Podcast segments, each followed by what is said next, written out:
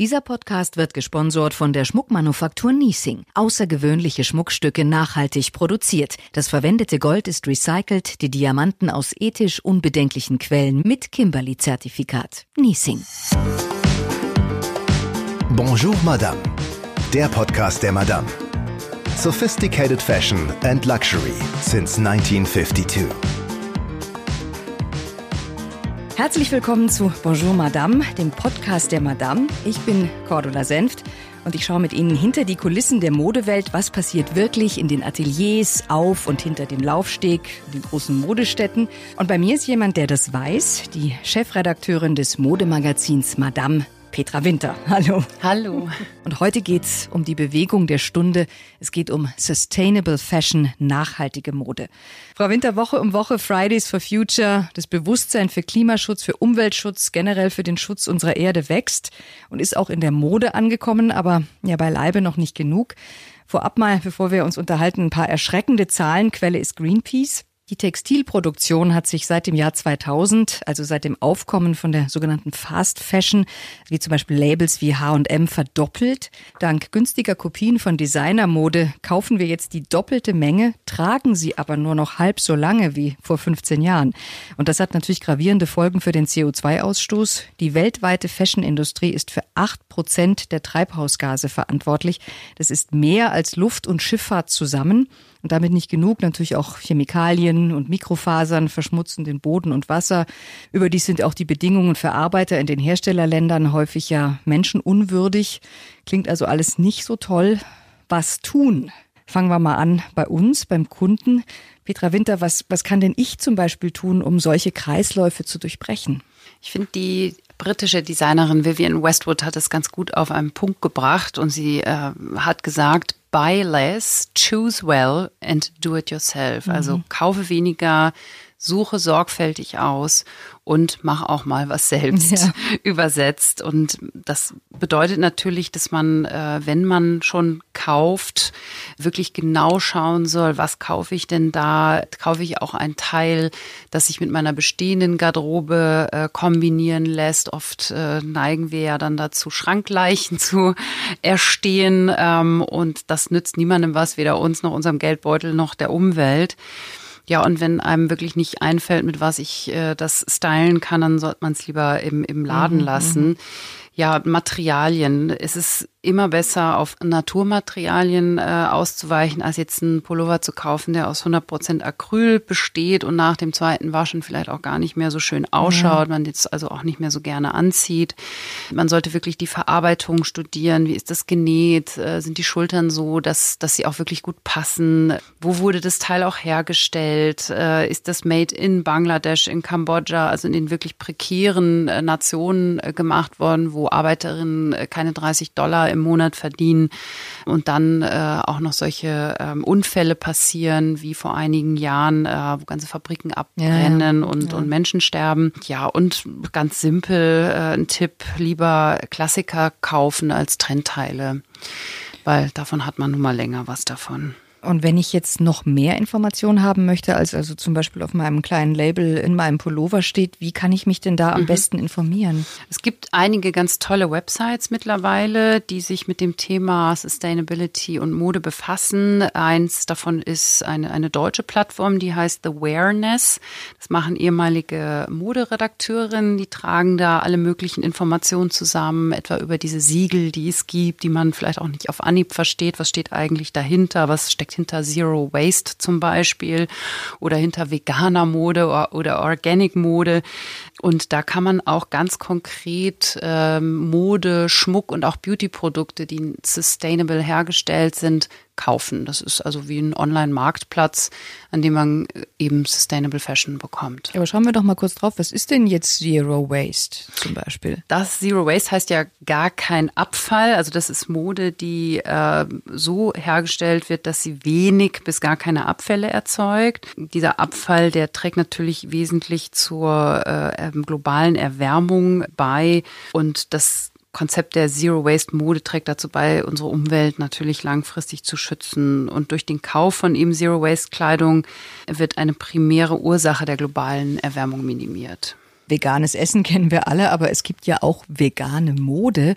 Was muss ich mir darunter vorstellen? Ist auch eines von diesen Siegeln? Genau, also dieses Vegan oder Vegan-Siegel, ähm, das ist so ein V, das kann man sich eben auch online anschauen, wenn man wissen will, wie das aussieht. Ähm, das sind Produkte, die ohne Tierversuche auskommen. Tiere sind weder Teil des Produkts noch werden sie im Herstellungsprozess geschädigt. Die sind, also auch die Kleidung, die Accessoires, die Taschen sind äh, 100% tierfrei, also haben kein Leder oder enthalten kein Leder. Und vegane Fashion setzt im Wesentlichen auf pflanzliche Materialien oder künstliche Imitate, wie eben das berühmte Fake Fur, also kein Echtpelz, sondern mhm. nachgemachter Pelz.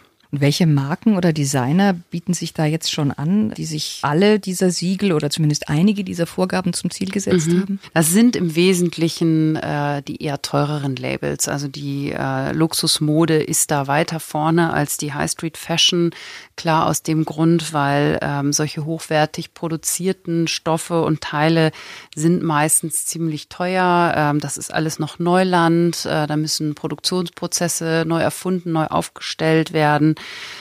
dann werden genau diese Waren oder diese Kleider meistens auch eher in Europa hergestellt, also mhm. die teureren Sachen. Da ist man auch ein bisschen genauer mit den Produktionsprozessen als in, in Fernost. Ja, und Luxus ist per se ja und per Definition ähm, mit dem Begriff Nachhaltigkeit äh, assoziiert. Also es gibt ein berühmtes Zitat von ähm, Herrn Dumas, der Hermes lange geleitet hat. Der hat gesagt, Luxus ist für mich alles, was ich reparieren kann. Okay. Sind eben Dinge, die äh, ganz lange halten sollen. Ist das Thema denn, Sie haben jetzt gesagt, eher in dem teureren Bereich, aber kommt das langsam auch weiter unten an in der Modewelt oder sind es dann doch, die das umsetzen, immer noch sehr wenige? Mhm. Also die größeren, die Fast Fashion Marken, beispielsweise H&M, die haben teilweise so Kapselkollektion, die nennen das dann Conscious Collection zum Beispiel. Da benutzen sie dann einen Anteil an Bio-Baumwolle beispielsweise. Aber das ist oft Greenwashing, äh, nennen wir das. Äh, also das heißt, man klebt sich das Etikett auf, aber wenn man wirklich hinter die Kulissen schaut, dann ist das alles nicht so ganz durchdacht, beziehungsweise ist das ein bisschen eine Mogelpackung. Deswegen, also wenn man das wirklich möchte für sich, äh, nachhaltig einkaufen, nachhaltig shoppen gehen, dann äh, ist es momentan einfach so, ähm, dass wenn man sagt, hm, ich habe jetzt nicht das Geld äh, für teure Luxuskleidung, ähm, dann zu gucken, es gibt viele kleine Labels, die sind auch nicht ganz günstig, logischerweise, weil die auch nicht diese großen Stückzahlen mhm. herstellen können. Aber die Münchner Schmuckdesignerin zum Beispiel, Saskia Dietz, die macht nachhaltigen äh, Schmuck. Ach also so, ja, Schmuck, natürlich, mhm. ist ja auch ein Thema. Absolut, mhm. weil gerade Schmuck ja in diesen Goldminen ähm, die Arbeitsbedingungen oft schlecht sind, äh, Ausbeutung auf jeglicher Ebene herrscht, ähm, ist es oder auch beim Diamant, es gibt ja das Wort Blutdiamanten, also sprich, es gibt ja Kriege und, und viele Tote auch um diese Edelsteine, wie wir wissen. Und äh, nachhaltig gemachter Schmuck verwendet oft recyceltes Gold, also sprich, man verwendet Altgold mhm. und, und schmilzt es ein und macht wieder Neues draus.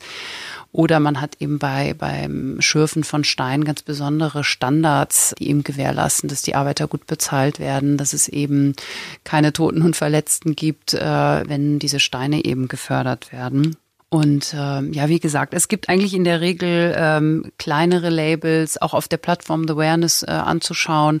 Das ist auch nicht alles nur teuer. Äh, man muss sich einfach informieren. Man kann das meiste auch online bestellen. Also man muss jetzt nicht quer durch die Republik reisen, um das eben auch kaufen zu können. Es ist ja das Gute, dass das meiste eben auch äh, im Netz zu haben ist. Und logischerweise, wenn man jetzt nicht, äh, wenn man shoppen geht, dass man nicht 20 Pakete in und 20 unterschiedlichen Stores äh, sich schicken lässt, weil auch das ist ja ja nicht besonders umweltfreundlich, sondern ähm, guckt, dass man in einem Store vielleicht was einkaufen kann und es dann zusammen gebündelt geschickt bekommt.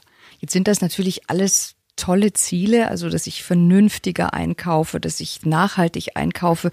Trotzdem finde ich, sei es erlaubt, ein kleiner Schlenker dahin. Das war ja lange Zeit, würde ich mal sagen, fast schon systemimmanent bei Mode, dass man eben gerade nicht vernünftig ist. Dieses Gefühl, ich brauche das nicht, aber ich will es trotzdem haben. Das hat ja auch so was Spielerisch, so was Freies, so was Unnützes, was viel Spaß macht. Und da läuft man dann ja wahrscheinlich schon Gefahr, auf der Strecke zu bleiben mit dieser Sache zugunsten des hehren, guten Ziels, also weniger kaufen, nachhaltiger, vernünftiger, auf Materialien achten. Wie sehen Sie das? Ist das ein Problem? Das ist sicher sehr menschlich und auch sehr normal, weil natürlich fasziniert uns immer als erstes das Neue und nicht das, was ich schon habe, das Alte. Das ist in Beziehungen manchmal auch so. Ähm, aber natürlich gerade, wenn es um, um Waren und Produkte geht. Also wir belohnen uns ja auch immer gerne mit schönen Dingen. Was aber, denke ich, immer klarer wird, ist, dass sich unser Konsumverhalten ändern muss, ja, ne, damit natürlich. wir unseren äh, Planeten nicht noch mehr äh, schädigen. Und das hat der Konsument in der Hand, ne, indem er eben bewusst kauft oder sich auch mal dem Konsum verweigert. Es gibt dieses berühmte Beispiel mit der in Zellophan eingeschweißten Gurke im Supermarkt. Wenn niemand die mehr kauft, dann wird die auch nicht mehr von den Supermärkten eingekauft. Das sprich, äh, ne, man, man lässt diesen Irrsinn einfach sein, weil die Produkte ähm, nicht mehr nachgefragt werden. Es geht aber ne, mit der Konsumverweigerung beim Shoppen ist es das eine, aber ich glaube auch, man kann seinen ganzen Tagesablauf ökologischer gestalten, indem man natürlich den Wasserhahn zudreht beim Zähneputzen, äh, die Heizung drosselt, wenn man äh, nicht zu Hause ist, dass man öffentliche Verkehrsmittel nutzt oder Fahrrad fährt, wenn man zur Arbeit äh, fährt. Also insofern, es gibt ja so viele Dinge, die wir tun können und wenn wir das alle tun, wissen wir, ist der Effekt riesengroß. Und ja, dann können wir uns äh, hoffentlich äh, oder unseren nachfolgenden Generationen hoffentlich äh, eine bessere Welt hinterlassen. Noch ist es leider überhaupt nicht so. Da nenne ich jetzt gleich mal die nächste Zahl. Statistisch gesehen landen in Deutschland wieder laut Greenpeace jährlich etwa 1,3 Millionen Tonnen Kleidungsstücke auf dem Müll. Die Altkleidertransporte haben dramatisch zugenommen. Deutschland gehört ja da zu den führenden Exporteuren. Da denkt man ja auch zuerst, ist doch gut, wenn das noch jemand zugutekommt, alte Kleidung. Dem ganzen System droht droht aber inzwischen der Kollaps und um ihre eigenen Märkte zu schützen, schränken jetzt schon die ersten Länder, zum Beispiel Afrika, diese Einfuhr ein. Dahin sind die nämlich zum Teil natürlich auch gegangen und die Qualität ist ohnehin für den Wiederverkauf inzwischen oft viel zu schlecht. Das ist Mode, die wirklich nur für eine halbe Saison quasi gefühlt hergestellt wurde. Wie wird man denn dem Herr? Ja, das Problem ist auch oft, sind die sind gemixten Materialien, ne, die man dann eben nicht mehr trennen kann. Also da kann man natürlich beim Shoppen schon mal äh, darauf achten, dass man nicht irgendwie Kunstfaser mit Naturfaser gemischt einkauft, damit sich die Ware einfach auch besser wieder recyceln lässt, wenn man sie dann nicht mehr haben will. Aber ich denke immer, so mache ich es mit meinem Sohn, der ist neun Jahre alt, der kriegt kaum neue Kleidung, weil ich einfach viele Freundinnen und, und, und Freunde in meinem ähm, äh, Kreis habe, die sagen, ich habe so viele tolle Kleidung gekauft für unsere Kinder oder für den Jungen.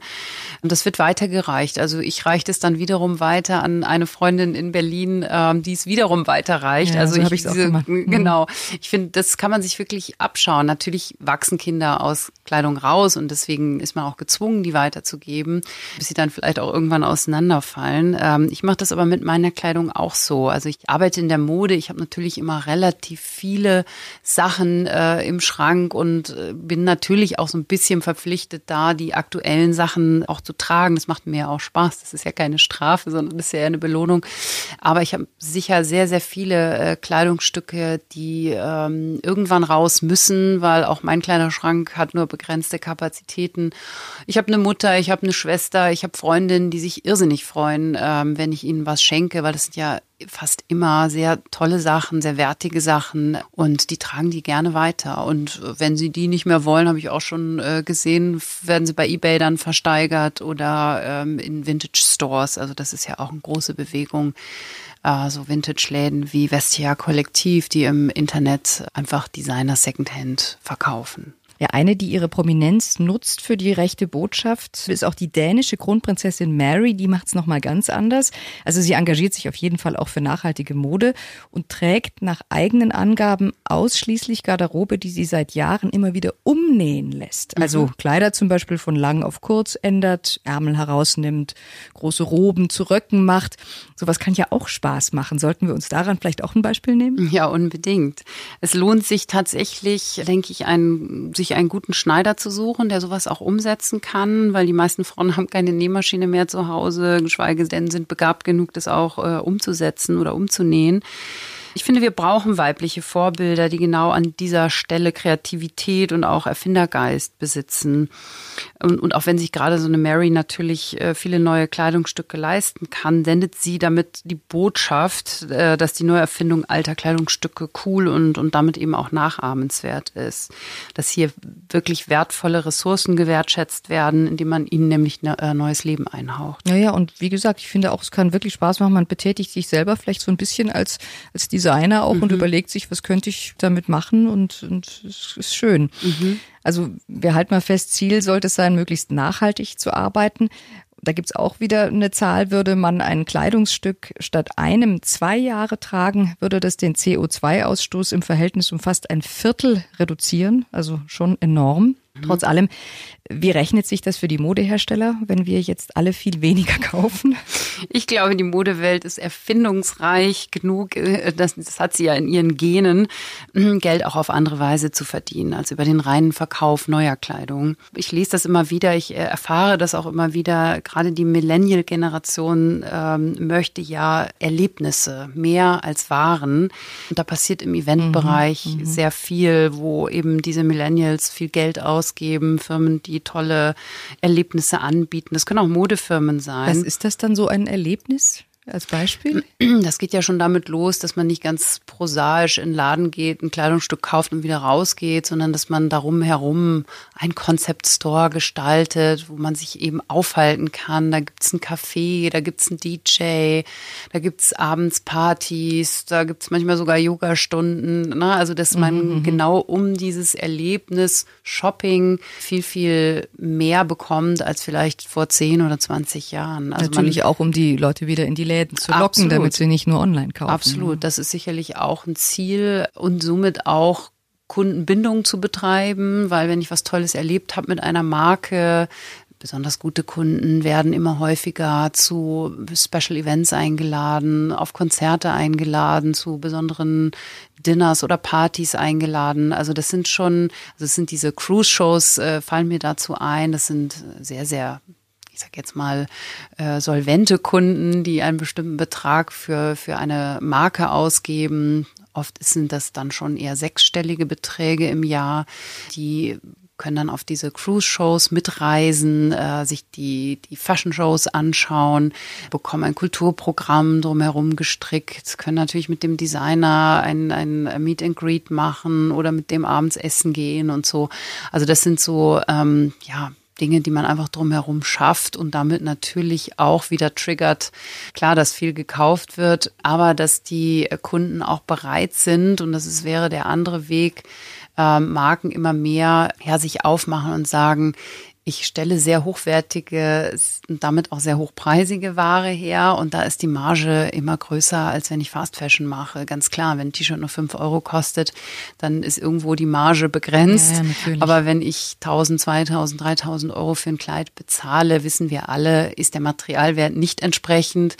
Aber dann zahle ich halt weil das in Europa hergestellt ist, weil das sustainable hergestellt ist und weil ich natürlich auch äh, diese ganze Fantasie in diese Marke, in dieses Kleidungsstück projiziere.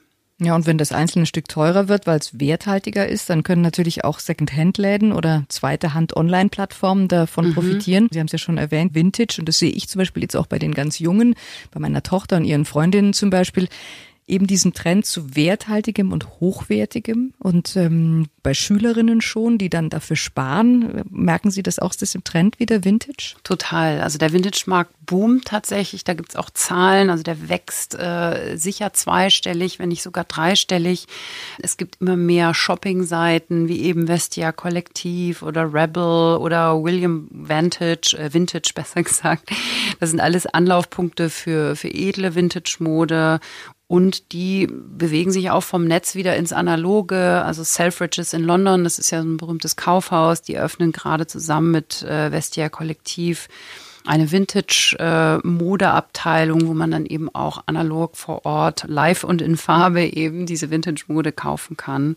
Und äh, der ne, nette kleine Gag ist, man, die markieren ihre Produkte mit pre-loved. Also es ist nicht Vintage, sondern es hat schon mal jemand geliebt und jetzt muss es weiter geliebt werden, das Kleidungsstück. Und wie muss ich mir die dann vorstellen? Wo beginnt eigentlich etwas, dass es Vintage ist? Also dass es nicht nur einfach drei Jahre alt ist? Also es ist nicht so streng wie bei Oldtimern, also bei alten Autos. Ähm, die müssen, glaube ich, ich bin jetzt keine Experte. Ich glaube, mindestens 30 müssen die sein. Das ist bei Mode natürlich nicht so. Also ist, kann schon, Vintage kann es schon sein, wenn es eine Saison alt ist. Mhm, ähm, das ist mhm. Definitionssache. Sicherlich funktionieren auf bestimmten Terrains ähm, Vintage, wirklich alte Vintage-Sachen äh, besser. Also Kleidung aus den 60er, 70er Jahren. Äh, da gibt es Spezialisten, Decades in, in LA zum Beispiel. Da kann man ganz tolle alte Holston-Kleider und, und natürlich Dior-Kleider und so weiter kaufen.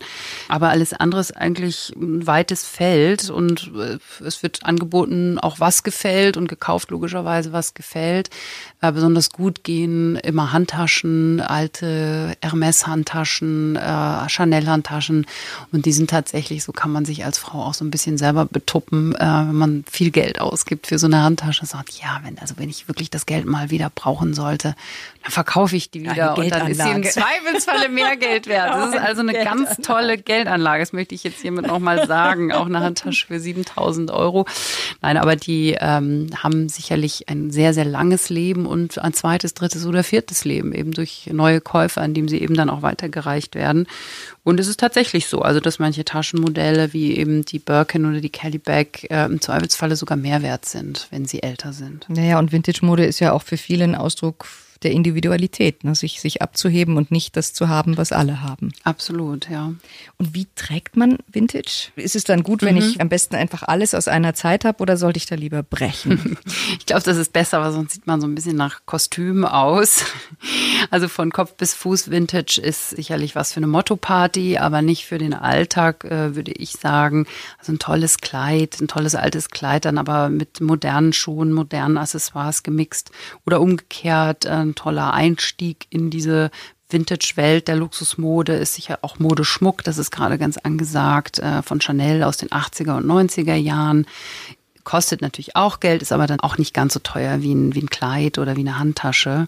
Und jetzt bleiben wir noch mal kurz beim mhm. Stichwort Nachhaltigkeit. Mhm. Da sollte ein Trend vielleicht auch nicht unerwähnt bleiben, wenn auch wohl, würde ich mal sagen, eher nur vielleicht für so Instagram-Victims und Co., nämlich digitale Mode. Was hat's denn damit auf sich? Ja, das ist, wie der Name schon sagt, Kleidung, die nicht real, sondern äh, nur virtuell existiert. Das sind gerade für die Instagram-Welt, kaufen sich ja häufig junge Frauen Unmengen von Kleidung, die sie dann nur einmal tragen, weil klar, man will ja nicht auf zwei Fotos oder drei Fotos mhm. das gleiche anhaben. Um immer etwas Neues zeigen zu können, würde ja die digitale Mode ausreichen zitiere da mal ein, ein Start-up-Unternehmer von The Fabricant. Carrie Murphy heißt er und der hat eine Company gegründet für virtuelle Mode. Der hat gesagt, in dieser neuen Welt gibt es keine Fabriken, Lieferketten und Muster. Es gibt keine Lieferwagen, auf die man warten muss, keine Kleider zum Waschen und keine Schränke zum Entrümpeln. Das klingt natürlich alles ganz toll.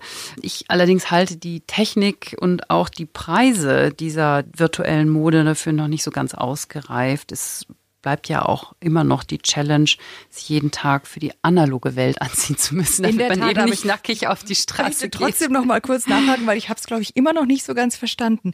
Ich bezahle Geld für etwas, was ich als Foto bekomme? Mhm. Oder, oder wie, wie kommt das dann auf mich drauf, damit ich damit ein Instagram-Foto machen kann mhm. überhaupt? Wird es an meinen Körper angepasst? Genau, also es ist ein bisschen wie ein Avatar, den man von sich selber erschafft. Ich denke, man stellt so 100 Prozent habe ich mich da auch noch nicht eingegroovt, aber man stellt Bilder von sich zur mhm. Verfügung, mhm. die diese Menschen dann bearbeiten mit diesem Kleidungsstück. Vielleicht kann man das auch selber machen. Das wäre natürlich sinnvoll, wenn ich immer eine Firma bitten müsste, sich anziehen zu lassen. Und das es kann sehr teuer sein. Also für so Couture, also Einzelstückentwürfe gibt es da sogar auch. Und da gab es eine, eine Versteigerung für eins dieser Modelle für 9.500 Dollar oder so. Also verrückte Preise. Ich denke, das machen natürlich auch Leute, die jetzt ganz avantgarde sein wollen und das mal ausprobieren ja, wollen. Und weil wahrscheinlich auch in dieser digitalen Welt ganz andere Möglichkeiten äh, bestehen. Zum Beispiel könnte ich mir vorstellen, für so einen Faltenwurf eines Kleides, mhm der vielleicht in der realen Welt gar nicht möglich ist, den ich mir aber da hinbauen kann und mit glaub, Lichteffekten arbeiten und möglicherweise was auch immer da geht. Ne? Absolut. Und ich bin auch mir auch sicher, dass man da immer sensationell super toll aussieht. Ohne Augenringe und mit toll frisierten Haaren und alles. Und wie gesagt, dass Menschen, die viel auf Social Media unterwegs sind, für die ist das sicherlich eine tolle Sache. Aber für uns alle anderen, die ins Büro gehen und arbeiten und soziale analoge Kontakte haben, bleibt sicherlich immer die Herausforderung, auch äh, richtige Kleidung zu finden und, und sich gut zu stylen und so weiter. Aber dann fassen wir es doch zum Schluss nochmal zusammen. Also wir sollten weniger kaufen, wir sollten mit Bedacht kaufen, mhm. wir sollten weitergeben, ähm, wir sollten vielleicht auch mal Secondhand kaufen. Mhm. Was fällt Ihnen noch ein? Ja, ich kann eigentlich nur sagen, nochmal Vivian Westwoods Worte, buy less, choose well and do it yourself. Genau, do it yourself. Nähen, an die Nähmaschine. An die Nähmaschinen. Ein schönes Schlusswort. Das war Bonjour Madame, der Podcast der Madame. Und wie immer gilt natürlich, wenn es Ihnen gefallen hat, wir freuen uns über gute Bewertungen und natürlich noch mehr, wenn Sie wieder reinhören. Sie können uns auch kostenlos abonnieren, dann bleiben Sie immer informiert. Bis zum nächsten Mal. Dankeschön, Petra Winter. Sehr gern. Wir freuen uns.